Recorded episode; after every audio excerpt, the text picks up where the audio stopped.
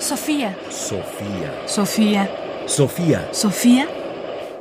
Ráfagas de pensamiento.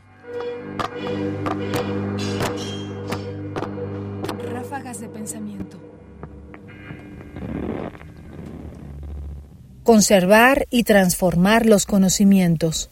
Las críticas a la universidad son frecuentes en nuestros días y provienen de muchos frentes. En particular, además, la crítica a las humanidades, digamos, como un cierto núcleo del trabajo universitario, también han sido manifiestas y provienen de muchos lados. Es interesante tratar de entender qué se ataca o de qué manera se ataca, porque la universidad tiene, me parece, elementos que sí se atacan, de alguna manera la propia sociedad que la ataca termina rompiendo la posibilidad de recibir su herencia y de transformarla. Pero escuchemos a Luis Villoro hablar de la universidad y pensemos esto justo en el contexto de una universidad que a veces se ve cuestionada en sus formas. La universidad cumple una función central en la configuración y desarrollo de la cultura de una nación es a la vez reiterativa y disruptiva de la tradición cultural.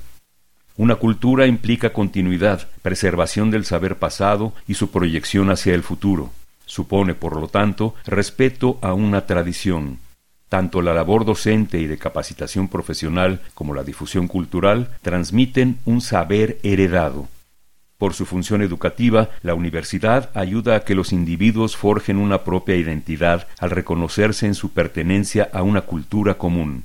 La universidad es así guardiana de los saberes y destrezas adquiridos, vigilante de la continuidad histórica de una cultura, protectora de la identidad de un pueblo, transmite la ciencia normal aceptada por las comunidades científicas establecidas y los valores humanistas consensuados en la sociedad que forman parte de la cultura heredada.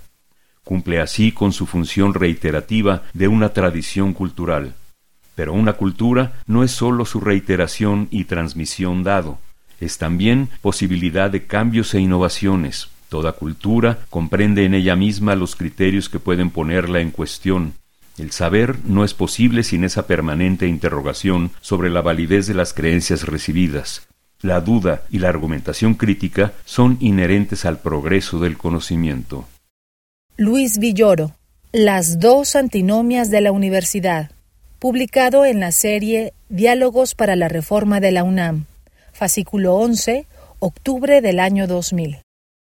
Villoro apunta muy bien a dos cuestiones. La primera es el sentido de conservación que tiene la universidad.